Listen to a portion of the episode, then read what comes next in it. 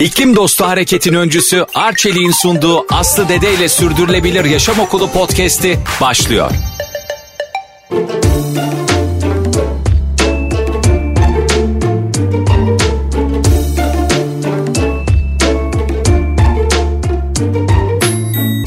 Sürdürülebilir Yaşam Okulu'ndan herkese merhaba ben Aslı Dede.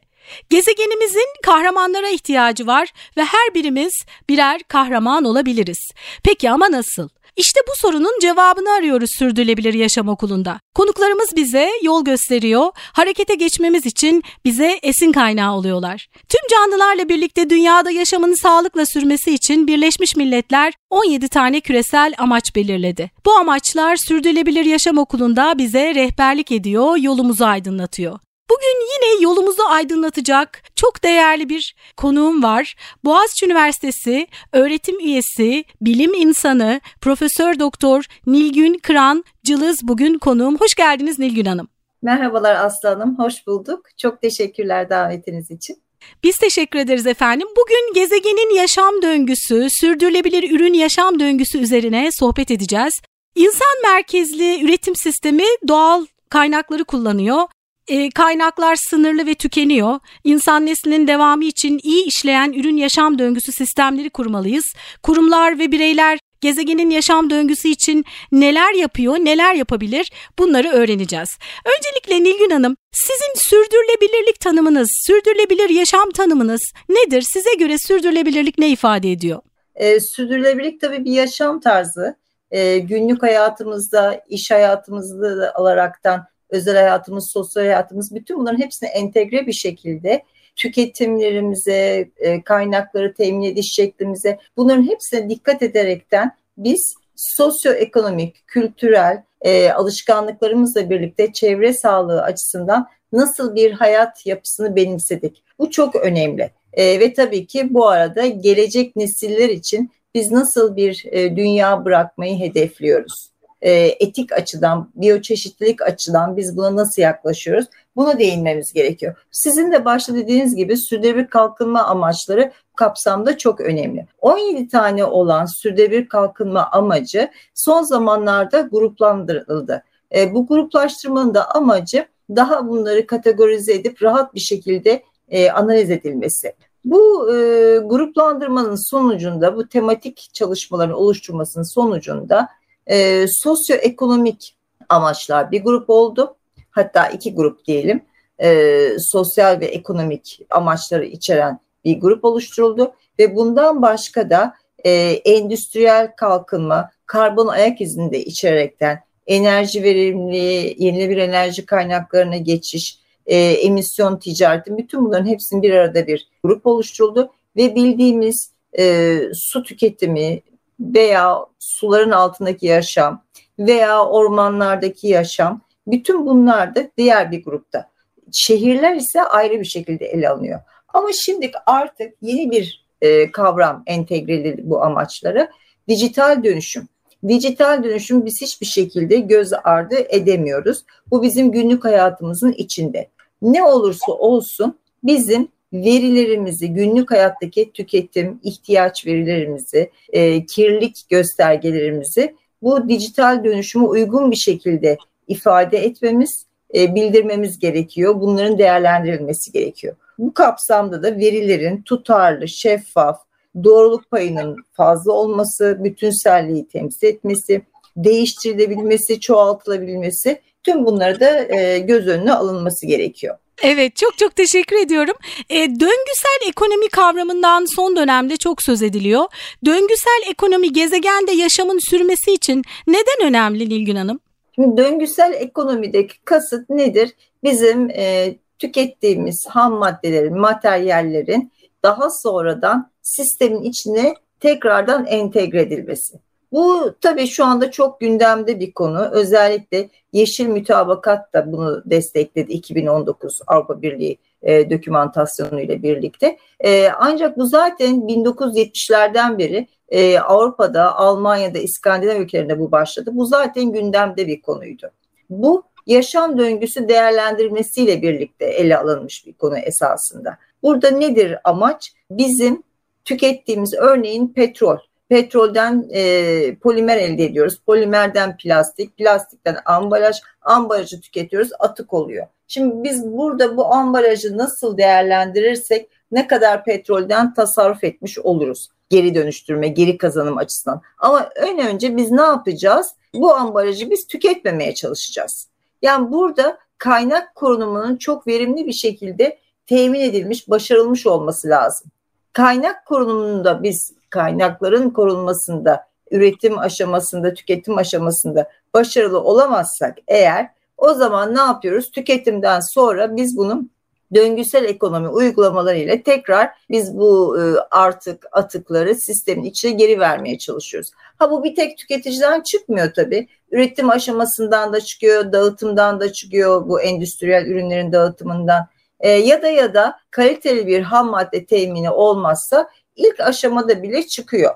Tüm bunların tekrardan sisteme geri verilmesi. Avrupa Birliği ne diyor ilgili dosyalarında? %12'lik siz e, diyor e, geri dönüştürülmüş malzeme kullanacaksınız diyor. Bu %12'yi zaten birçok ülke Avrupa'da e, Almanya, İngiltere, İskandinav ülkeleri sağlamakta. Bu %18'lere kadar çıktı. Şimdi e, biz geri dönüşüm için ayrı topluyoruz. Ama bunun hiçbir e, çok da fazla bir anlamı yok. Burada önemli olan geri dönüşüm, geri kazanım için bu atık artıkların kaliteli bir şekilde toplanması lazım. Yani eğer kağıt ıslak bir şekilde toplanıyorsa veya organik bir atık gidiyor işte gene kartonların içine karışmışsa plastikler başka atıklarla e, süprüntülerle diyelim geri dönüştürülemeyen atıklarla karışıksa burada bir de ayrıştırma problemi var. Başarılı başarısız bir ayrıştırma uygulaması olacak. Buradaki geri dönüşüm yüzdesi de çok düşük olacaktır. Dolayısıyla döngüsel ekonomide temiz ve döngüsel ekonomi bu bilim ve teknoloji komisyonu TÜBİTAK'ın bu şekilde ele aldı bu sene iklim şurasında. Burada temiz ve döngüsel ekonominin başarılı olması için bu atık hiyerarşisinin başından sonuna kadar uygulanması gerekiyor. Yani ne yapmamız gerekiyor? İşte ürünü tekrardan tasarlamamız gerekiyor. Tekrardan düşünmemiz lazım bu üründe neyin ne kadar atık oluşuyor, neresinden ne tasarruf yapabiliriz şeklinde. Ondan sonra üretilen ürünün tekrar kullanımı veya ikinci el kullanımı veya paylaşılarak, kiralanarak kullanımı bütün bunların düşünülmesi lazım. Yani geri dönüşüme gelene kadar daha bizim birçok yolumuz var. Bakım onarım bunlardan da bir tanesi. Ülkemiz bakım onarım açısından oldukça başarılı bir ülke. Avrupa'da bu o kadar başarılı değil. Bakım, onarım, tamirat hani diyelim gün, e, günlük tabirimizde bu uygulamaların da başarıyla yapılması lazım. Tüm bunlar döngüsel ekonominin kalitesini arttıracak. E, öncelikli sektörler var tabii döngüsel ekonomide e, ele alınabilecek durumda olan. Bunlardan e, en önemlilerinden ülkemiz için örneğin tekstil, e, demir çelik e, bunlar çok e, gündemdeki sektörler. Evet, özellikle e, bu e, tamirat e, bizim herhalde geleneklerimizde de olan bir şey ve her ne kadar son dönemde onu unutsak da hala ülke olarak biraz bu açıdan şanslıyız değil mi?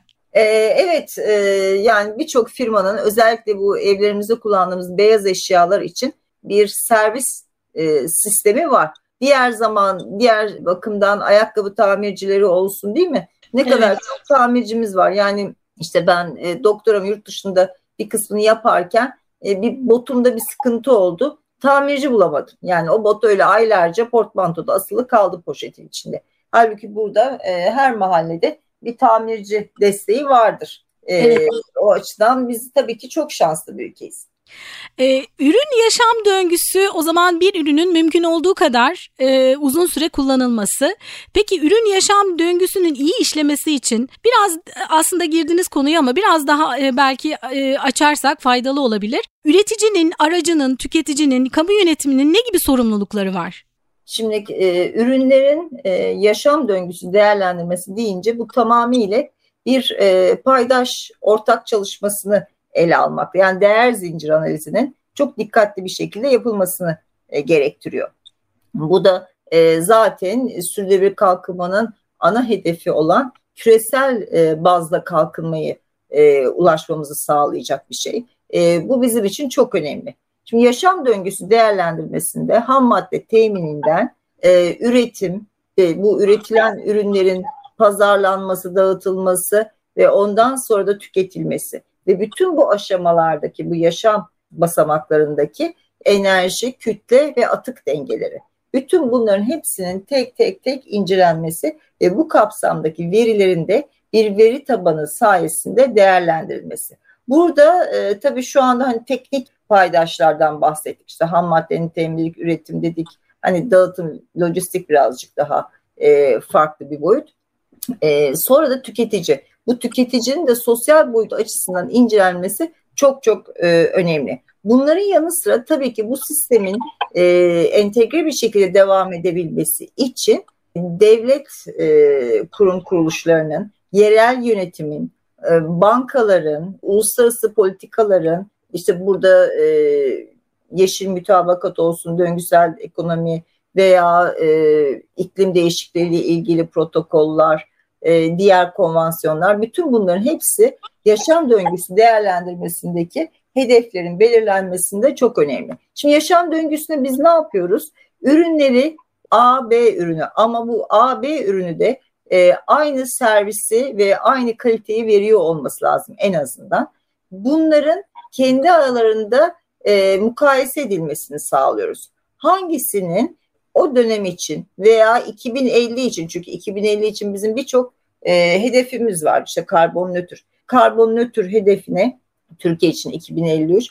Burada e, hangi ürün 2053 karbon nötr hedeflerine ulaşmamızı sağlayacak? Bunu değerlendirebiliyoruz. Şimdi bunları değerlendirirken de potansiyel çevresel etkilerden faydalanıyoruz. Nedir bunlar? İklim değişiklikleri, asit yağmurları, e, besi kirliliği, toksite e, her ürünün kendine özgün e, ağırlıklı potansiyel çevresel etkileri olacaktır. E, bu açıdan e, bunların değerlendirilmesi lazım. E, bunda çok e, detaylı bir çalışma olduğu için biz yazılımlardan faydalanmaktayız. Yazılımlarda örneğin e, küresel ısınmayı etki kategorisi ele alırsak bu karbondioksit eşdeğeriyle ifade ediliyor. Onun için her bütün gün biz işte karbondioksit şu kadar emisyon şu şekilde diye biz devamlı karbondioksit birimiyle konuşuyoruz. Bunun etki alanı küresel tabii ki. Ama burada sadece esasında karbondioksit yok Aslı Hanım. E, karbondioksitle birlikte nitrojen dioksit, kloroflorokarbonlar var, metan gazı var. Bütün bunların hepsi kendi açı, e, arasında etki faktörleriyle dönüştürülerek e, küresel ısınma potansiyeli açısından tanımlanıyorlar. E, aynı şekilde asit yağmurları var. İşte kükürt oksitler. Burada da gene azotlu bileşiklerin etkisi var ve diğer kimyasal çok kimyaya boğmayayım sizleri. Ama asit yağmurları bölgesel e, alanda etkin. Yani küresel ısınma burada bir küresel etki yaratırken asit yağmurları e, Avrupa'da etkili olabilir veya bir Karadeniz bölgesinde etki yaratabiliyor. Siz e, Karadeniz bölgesindeki asit yağmurun etkisini bir e, Amerika'da gözlemlemezsiniz ama e, küresel ısınma globalde bir etki yaratmakta. E, bunların da hesabı çok detaylı ama dediğim gibi buradaki veri toplama sistemi çok önemli. Veri toplama ham verileri siz veri tabanına nasıl entegre edebilirsiniz? İşte burada da başta da söylediğim gibi verilerin tutarlı olması lazım. O sistemi çok iyi temsil ediyor olması lazım. Bütüncül olması lazım. Çoğaltılabiliyor olması lazım. Tüm bunlara dikkat etmek gerekiyor. Ve siz bunu yaptığınız zaman ne buluyorsunuz? Bir ürünün sizin elinize diyelim ki e, bir tükenmez kalem var. Bu tükenmez kalemin dışındaki plastik yapı, işte içindeki o mürekkepli e, kısım, bunların hangisinin daha etkili olduğunu çevresel açıdan bulabiliyorsunuz. Ve aynı zamanda bu kalemi kullanıp attığınız zaman hangisinin doğada daha çok tahribat yapacağını da hesaplayabiliyorsunuz. Bu kalem olabilir, üstünüzdeki bir tişört olabilir, bir e, kitap olabilir. İşte kitapları biliyorsunuz üstünü kağıt olmasına rağmen plastik bir film tabakasıyla kaplıyorlar. İşte bu geri dönüşümü azaltıyor mesela. Onun için artık kitaplarımızın bizim hiçbir zaman matbaalarda üstünü bir film tabakasıyla kaplamamız lazım. Veya o sert e, kaplamaların olmaması lazım. Şimdi başta dediğim gibi aynı servisi veriyor olması lazım. Yani bir plastik şişeyle bir cam şişeyi siz mukayese ediyorsanız eğer ham madde temini açısından hangisi daha etkili veya geri dönüşüm açısından hangisi daha e, çevre açısından tasarruflu. Tabii bu arada geri dönüşüm tesislerine giderken yapılan emisyonların da göz önüne alınması gerekiyor. Ee, daha detaya gireyim yoksa siz daha... Yok o kadar güzel anlatıyorsunuz ki Nilgün Hanım özellikle tükenmez kalem örneği çok e, bizim için anlaşılır oldu. Yani bütün bunlar hesap ediliyor ince ince ince ince ve artık e, kafalar daha farklı çalışmaya başladı. Mesela ee, bir tane daha size çok pardon örnek vereyim günlük hayatımızda bir süt şişesini ele alalım. Şimdi süt şişesinde süt var. Bu süt nedir? E, işte sütün temini var değil mi? Orada ineklerin fa- e, fonksiyonu var biliyorsunuz e, şu anda kaliteli e, işte süt üretimi veya bu kadar çok ineklere ihtiyaç var mı? İşte metan potansiyeli bunlar da konuşuluyor. Şimdi burada bir süt temini var, ham süt. Sonra bu sütün pastörizasyonu var. Ne var burada? Çok fazla e, işte pastörizasyonda elektrik tüketimi var, buhar tüketimi var. Daha sonra bunun ambalajlanması var. Cam şişedeyse bu cam şişenin tekrardan geri dönüşümü var. İşte geri dönüştüğü zaman ne olacak? Bu camlar kırılacak, tekrar eritilip cam olacak veya depozitolu sistemi olursa tabii ki bir tek temizlenip kullanılacak eğer geri dönüşüm olmayacaksa. İşte bunların hepsinin farklı farklı etkileri olacaktır aslında. Evet. Peki burayla bağlantılarsak ekonomik kalkınmayla atık yönetiminin nasıl bir bağlantısı var? Tabii ki şimdi e, 1970'lerde Almanya'da bu ilk başladığında temiz üretimle başlamış. Yani demişler ki işte siz e, bu atıkların geri dönüşümünün tesis içinde atıkların geri dönüşümü yaparsınız, suyu geri kazanırsınız. Aynı zamanda siz e, firma içinde büyük tasarruf sağlamış olacaksınız. Verimli bir üretim olacak. Enerji verimliliği, su verimliliği veya ham madde dönüşüm verimliliği olacak. Ancak seneler geçtikçe bu sadece ekonomik katkıdan çıkmış sosyoekonomik e, kapsama geçmiş. Rio artı 20'nin çıktısı zaten e, sosyoekonomik faktörler olarak çıktı. E, sürdürülebilir kalkınmanın temel hedeflerinden biri. Yani sosyal ekonomik, sosyoekonomik olarak ele alındı. Yani ekonomiyi tek başına ele almamak gerekiyor bence. Tabii ki bir ekonomik getirisinde olması lazım firmaya, o topluma. Ancak burada sosyal ve çevresel katkıların kesinlikle e, önceliklendirilmesi lazım. Çünkü inanılmaz bir şekilde kaynak tüketimi var ve bu kaynakların nasıl doğadan çıkarıldığı da çok önemli. Verimli çıkarılmazsa e, burada o zaman da büyük bir sıkıntı var. Yani kaynağımızı korumuş olabiliriz ama e, kaynak e, ekstraksiyonu doğadan çevresel açıdan verimli olmazsa bunun da bir artısı yok. Dolayısıyla bunu komple bir şekilde resmin bütününe bakmamız gerekiyor. Evet, gezegende yaşamın de, e, devamı için, e, yaşamın sürmesi için, sürdürülebilir yaşam için atık yönetimi bu nedenle oldukça önemli, değil mi? E, atığın oluşmaması önemli. Yani günlük hayatımızda biz e, ne kadar atıktan, atık oluşumundan tasarruf yapabiliriz? Bu e, çok çok e, önemli. Şimdi bakıldığı zaman 2017'lere kadar endüstriyel üretimde ham madde ekstraksiyonu çıkarılması doğadan işte ve üretim prosesleri ürünlerin e, bu sera gazı emisyonlarının yarısına, biyoçeşitlilik e, sıkıntılarının %90'dan fazlasına ve su e, stresinin de gene %90'lar civarında e, oluşması nedir olmaktaydı 2017'ye kadar. Daha sonra bu işte birçok raporlar, konvansiyonlar, işte Paris Anlaşması olsun çok e, çalışmadan sonra bu önemli bir miktarda azaltıldı. E, ancak tabii gene de e, bu sera gazlarının emisyonları, biyoçeşitlilik sıkıntısı, su stresi bunların hepsinin e, halen yani yüzde on ikilik e, geri dönüştürülmüş malzemeyle bunun çözülmesi imkansız. Evet yapılacak daha çok şey var alınacak daha çok yol var. Peki bizler bireyler olarak atık oluşmaması için ya da sürdürülebilir atık yönetimi sisteminin işlemesi için evde, iş yerinde, sokakta, okulda neler yapabiliriz?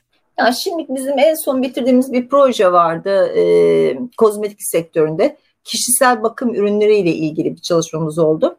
E, bakanlıkla birlikte e, ve çevre etiketi kriterlerini oluşturduk.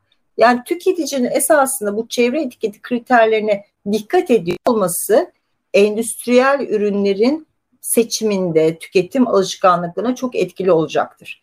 E, çünkü Örneğin biz kişisel bakım ürünlerine, kozmetik ürünlerine baktığımız zaman gene yaşam döngüsüne bağlı olarak işte ham madde, üretim, ambalajlama, dağıtım, tüketim ve atık yönetimi aşamaları ile birlikte düşündüğümüz zaman mesela bir e, katı sabunu ele alalım. Şimdi bu katı sabunun e, kullanım aşamasındaki etkisi, doğaya etkisi yüzde otuz üçlerde. Ama katı sabunun üretim aşamasındaki etkisi ise yüzde yirmiye varmıyor bile. Şimdi bu yüzde otuz üç demek ki bizim etkimiz çok fazla bu ürünün tüketimiyle çevreye karşı etki açısından değil mi? Evet. Dolayısıyla bizim bu katı sabunla ilgili neler yapabiliriz? Sıvı sabuna baktığımız zaman da onun etkisi daha düşük duruyor. E, çünkü artık sıvı sabunlarında da çok ciddi e, kimyasal tüketim işte biyo bozunurluk, toksite veya enerji tasarrufu açısından birçok e, iyileştirici uygulamalar getirildi.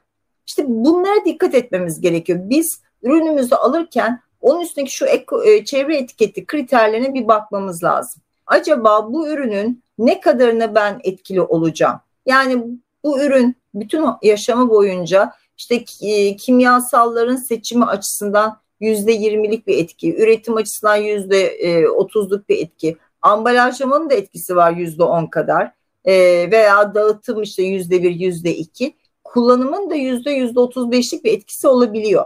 Tabii bu ürüne göre değişiyor. İşte dolayısıyla ben bunun neresindeyim? Ben burada ne yapabilirim? Veya şampuana bakalım. Ee, doğa dostu bir şampuan kullanırsak bunu yüzde 50'lerden yüzde 0.25'lere düşürebiliriz kendi katkımızı. Tabii bu kendi katkımızdan başka üreticinin de burada çok işi çok e, yapması gereken iş var. Onun da ev ödevi var. Nedir o? E, dediğimiz gibi ilk başta paydaş analizi ile birlikte çevre etiketi kriterlerini hep bir arada e, incelemesi. Bu kapsamda da zaten Avrupa Birliği 2030-2035 hedeflerini ülkemizde de e, 11. Kalkınma Planı 2023 için ve gene 2035'ler için bizim de hedeflerimiz var. Birçok ambalajların özellikle geri dönüştürülmesi veya deponi alanlara gidecek atıkların organize edilmesi e, miktar açısından bunlarla ilgili hedefler var. Yani burada bizim birazcık artık farkında olmamız lazım. Şimdi bu farkındalık işte biz üniversitede anlatıyoruz. Bana diyorlar ki işte hocam bunu ilkokullara, ortaokullara, liselere de anlatmamız lazım. Tamam anlatın ama üniversitede de anlatmamız lazım. Neden? Çünkü her eğitim seviyesinde verilecek bilgi başkadır. Ve bizim maalesef e, bilgi seviyemiz çok düşük. Ya, halen biz işte plastikleri ayrı toplayalım, e, kağıtları ayrı toplayalım seviyesindeyiz. Bizim bunları e, aşmamız lazım. Ben hangi ürünü seçmeliyim? Hangi ürünün içinde hangi kimyasal var? Kimyasal. Dolayısıyla biz üniversite seviyesindeki sürdürülebilir kalkınma derslerinde öğrencilerimize bunu veriyoruz. Ben Boğaziçi Üniversitesi'nde bu ders verirken kesinlikle motomot ders anlatmıyorum. İnteraktif anlatıyorum. Onların günlük örneklerini alıyorum, e, sorular soruyorum, yönlendirme. Yani doğrudan verilen bilgilerin de çok fazla bir faydası olmuyor. Çünkü o kişinin yaşam stilini bizi etkilemeye çalışıyoruz. Bir kişinin siz yaşam stilini etkilemeye çalışıyorsunuz o zaman onun da fikrini almamız lazım. Öyle değil mi? Evet. Sadece verdiğin fikri, e, bilgiyle olmaz bu iş. Yaşamına geçirebilmesi için. evet başarılı yani alışkanlık olması için. Çünkü sürdürülebilir kalkınmanın işte sosyoekonomik ve çevresel başlıklarının yanı sıra iyi yönetişim var. Şimdi bu iyi yönetişimi biz atladık konuşmayı hep. İyi yönetişim e, devlet kurum kuruluşların yerel yönetimin etkisiyle çok önemli.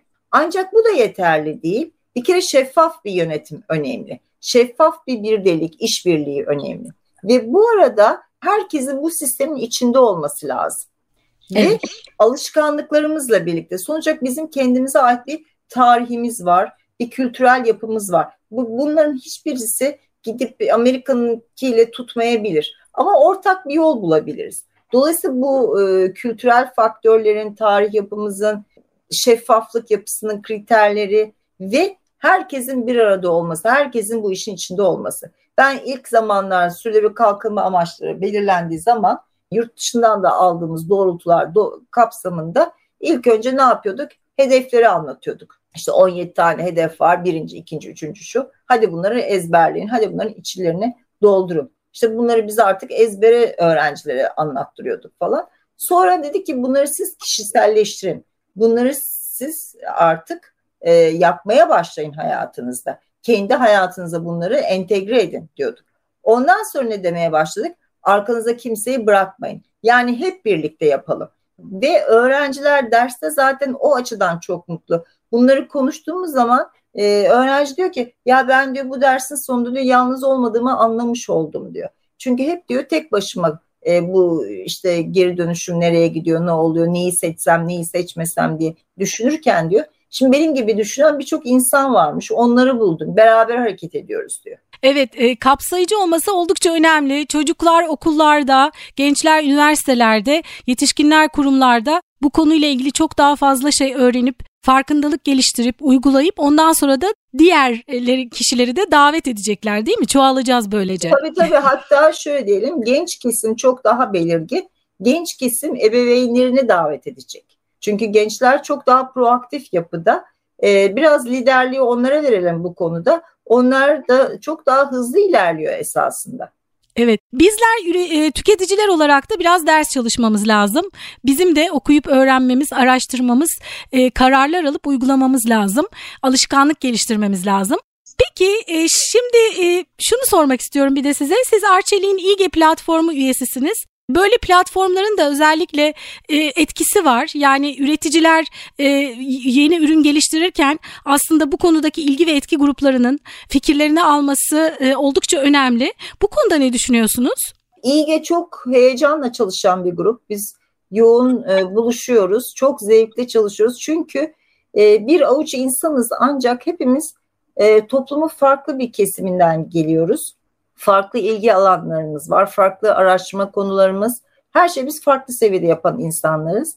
E, burada e, Arçelik bizi çok güzel koordine ediyor.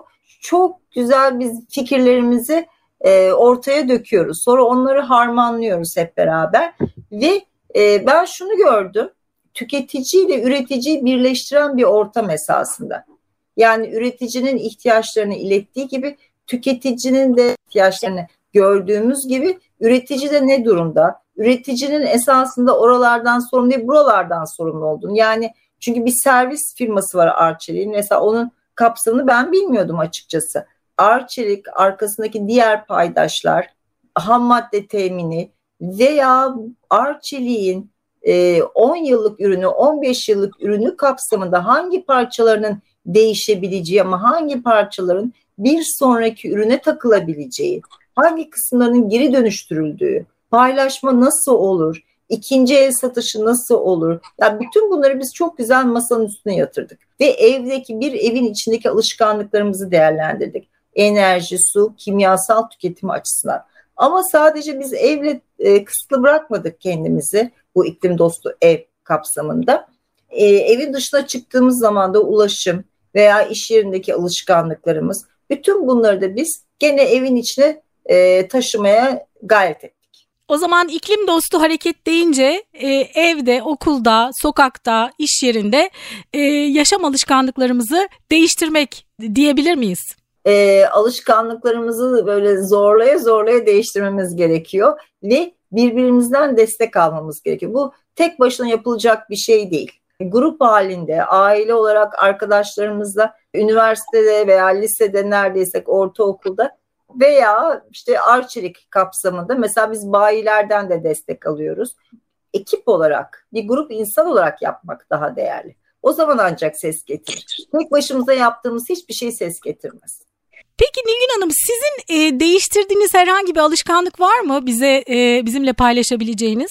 E, yani ben son zamanlarda çıktığım televizyon kanallarında da hep şeyi söylüyorum. Şu pet şişeleri bırakalım diyorum. Matara taşıyalım. Hani cam şişe de değil de matara taşıyalım. Birbirimize matara hediye edelim. Hevesindeyim ben çok fazla. Veya e, ambalajları başka amaçla e, tekrardan kullanmaya çalışalım. Kimyasal tüketimini azaltalım. Su, ya yani hepsi esasında bunların hepsi günlük hayatımda tabii dikkat ettiğim şeyler. Aslında Nilgün Hanım birçok böyle hani bu kadar çok konuşunca sanki çok büyük büyük şeylermiş gibi geliyor. Biz bugün aslında bugün sizin bu mesajınızı paylaşalım. Bundan sonra çevrenizde sevdiğiniz insanlara vereceğiniz ilk hediye bir matara olsun diyelim. Ne dersiniz? Çok, güzel, çok teşekkür ederim. Böylece e, bu mesajı da sizden almış oldum. Beraber yaratmış olduk. Böyle bir slogan yaratabiliriz beraber. Çok güzel. Benim de çok hoşuma gitti. Bunu ben de yapacağım. Çok teşekkür ederim. Ben çok teşekkür ediyorum. Çok zevkli oldu.